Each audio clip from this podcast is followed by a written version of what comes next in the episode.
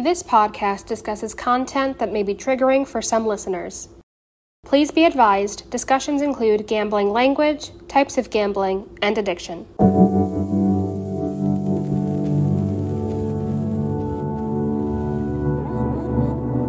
Hello and welcome to the Hidden Addiction Podcast. This podcast is brought to you by the Mid-Hudson Problem Gambling Resource Center under the New York Council on Problem Gambling. Across New York State, we have seven resource centers dedicated to connecting individuals to care. We are here to increase awareness about problem gambling and advocate for support services for persons adversely affected by problem gambling. Gambling is defined as risking something of value on a game of chance. There can be many types of gambling, and it can affect anyone at any time in their life. It may not be talked about often and kept in the dark, but we hope this podcast sheds light on the hidden addiction of gambling and brings forth resources and information for you to use.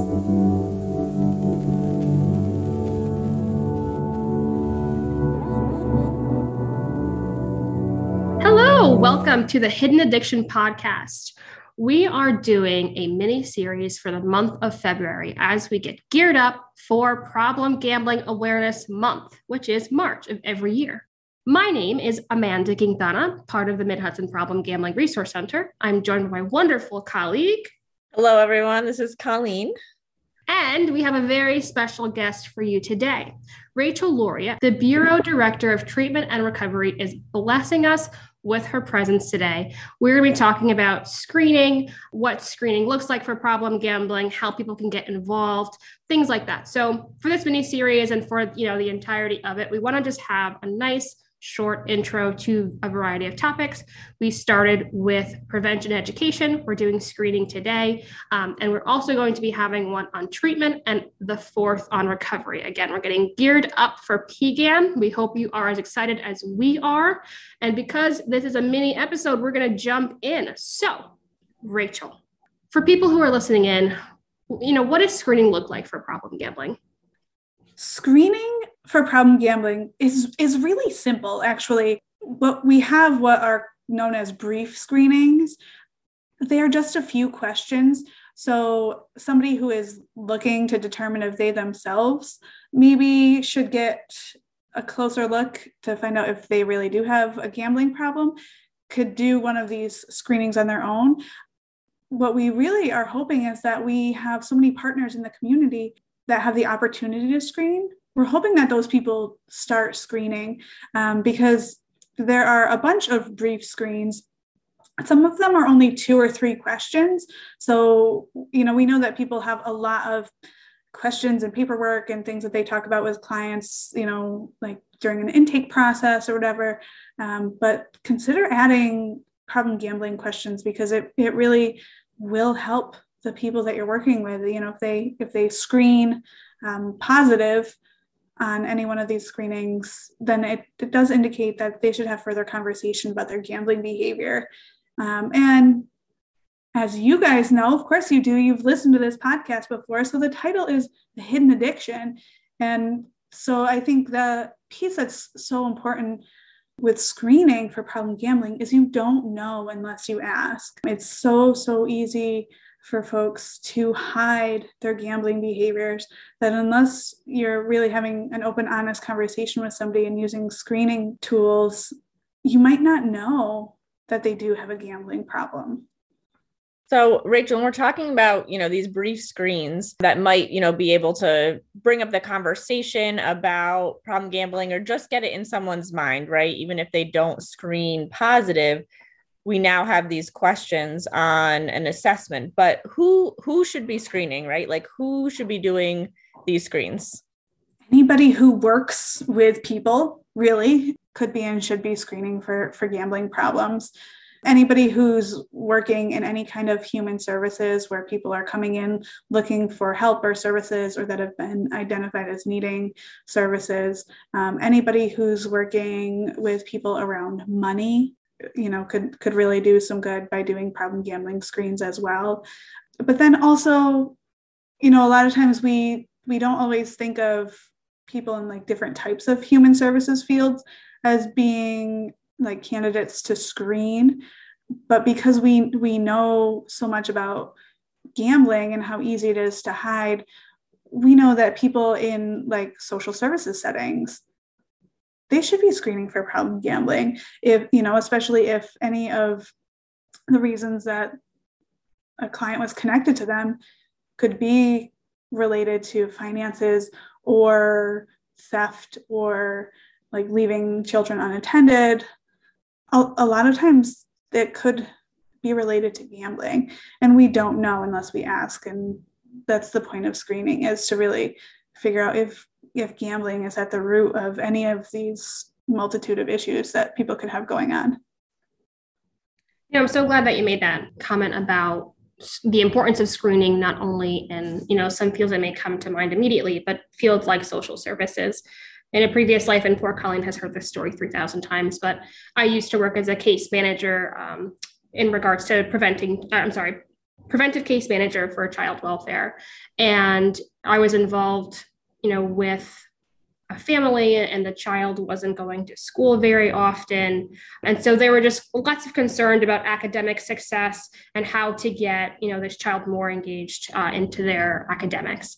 And, you know, over months and months, you know, there were just all these different things that came up, and never once, you know, obviously this is before joining the P G R C system and understanding more about gambling, but, I, you know, it, it ended up that someone in the family was very engaged in online poker, um, and it was very much so taking over their life. And so there was more time spent focused on that and less time focused on the child. And, you know, it was a whole slew of things. But at that point, problem gambling, the idea of gambling addiction, was not in my toolbox, right? And so when we talk about these brief screens, really when you're working in the human services field, I'm sure everyone has heard the kind of metaphor of having this toolbox that you have all of these different tools you can use when you're faced with different experiences that can be impacting a family. And problem gambling is very easily hidden, but the impacts often are not. And so it's important to, one, kind of know what to look for in terms of warning signs, which we've talked about a lot before, and we can, you know, we can always bring up again, but also be equipped to have like these brief screens in your assessments, so you're able to, to know, what do you ask?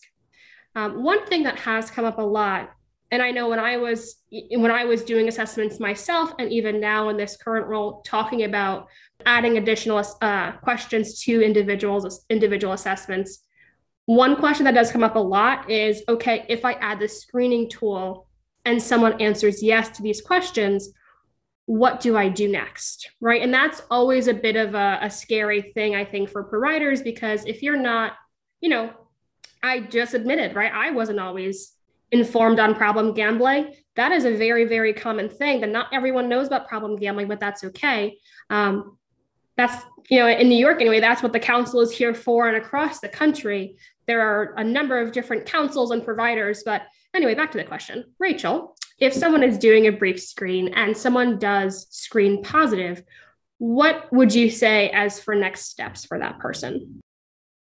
Um, if if you are screening somebody and they answer yes to one of those questions, which would be considered a positive screen, um, like Amanda said, most agencies aren't equipped to deal with or treat for problem gambling. But as long as you guys know about the Problem Gambling Resource Centers, then you can make a referral. And what the the Problem Gambling Resource Centers will do is connect with that individual who screened positive. And we have um, providers that we work with that can do a full assessment with the client and then determine from there if they do need to, if they should and want to seek further treatment. Um, they're able to, and the P G R Cs are able to connect uh, individuals with those resources. That's great. So as we're gearing up for, you know, Problem Gambling Awareness Month, I think something that we want to talk about is Screening Day, right? March eighth is, correct me if I'm wrong, but March eighth is Screening Day, and that's a, a nationwide, nationwide event. So Rachel, can you talk a little bit about what Screening Day is, how providers in New York State can get involved, and kind of what the purpose of Screening Day is. Absolutely. So I'm glad you mentioned Problem Gambling Screen or Gambling Disorder Screening Day is its actual name. We we tend to abbreviate because we always say Problem Gambling, um, but it is um, Gambling Disorder Screening Day, and it is a national event, and it's put out by the Cambridge Health Alliance, the Division on Addiction, and they are the ones who created and did all the research to make sure that it's reliable and valid on the Brief Biosocial Gambling Screen questionnaire. To abbreviate that, is it's called the B B G S. And luckily, um, although its name is long, the screen itself is short, and it's only three questions. Um, so if somebody is interested in participating in a Screening Day event, you can use this screen, and I'll tell you guys more about some of the other screens that are available also. Let your community know, your clients know that you're going to be offering a screening event. And there's a couple of different ways that people can do it. A lot of times people have seen like a blood pressure screening day, and you could set your event up similar to that, where you have somebody out at a table somewhere who people can just approach, take the screen with the provider, and then, you know, get referral information as needed from there. Or if somebody doesn't have the ability to set up an event like that, what they can do is in their in their own office, as their uh, regular people that they're working with come through the door that day, make a point to include these questions in a conversation, or specifically to say, okay, today we're doing gambling, problem gambling screenings, and and just talking about why we're doing that. So it it is um, pretty easy to do that on the New York Council on Problem Gambling's website. On the Problem Gambling Awareness Month page, there is a spot to sign up to hold a gambling screening event. And if you go on there, you can sign up, and there's resources available. There's a guide about how to get started, what to do, and then there is just a little piece of follow-up that we ask for, because, and I'll tell you, it's it, the data is very important to us to be able to collect and move forward to keep growing programs. But we do ask that if people would take a few minutes after their screening event is over to just um, let us know how many people you screened, if there were positives, um, and if possible, like the age range of folks, because that helps us, one, get connected people to resources, but also um, continue to develop programming that we have. Um, so that's why we collect data. But it, it but it is it is fairly easy to set up your own screening event. Yeah, and thank you so much for kind of walking us through what that looks like. One thing that comes to mind is, you know, when people are doing screenings, I do want to just make sure we say, you could do a screening day and screen twenty people, and maybe one person screens positive, and we can get that person connected to care, and that is all wonderful. But for those nineteen other people that you have screened, you've also planted a seed in their mind, right? Because maybe before that screening, no one has ever even uttered the word or words problem gambling or gambling addiction, or even alluded to gambling possibly causing problems, right? And so what you're doing through screening is, one, possibly identifying someone who's struggling with their gambling. Excellent.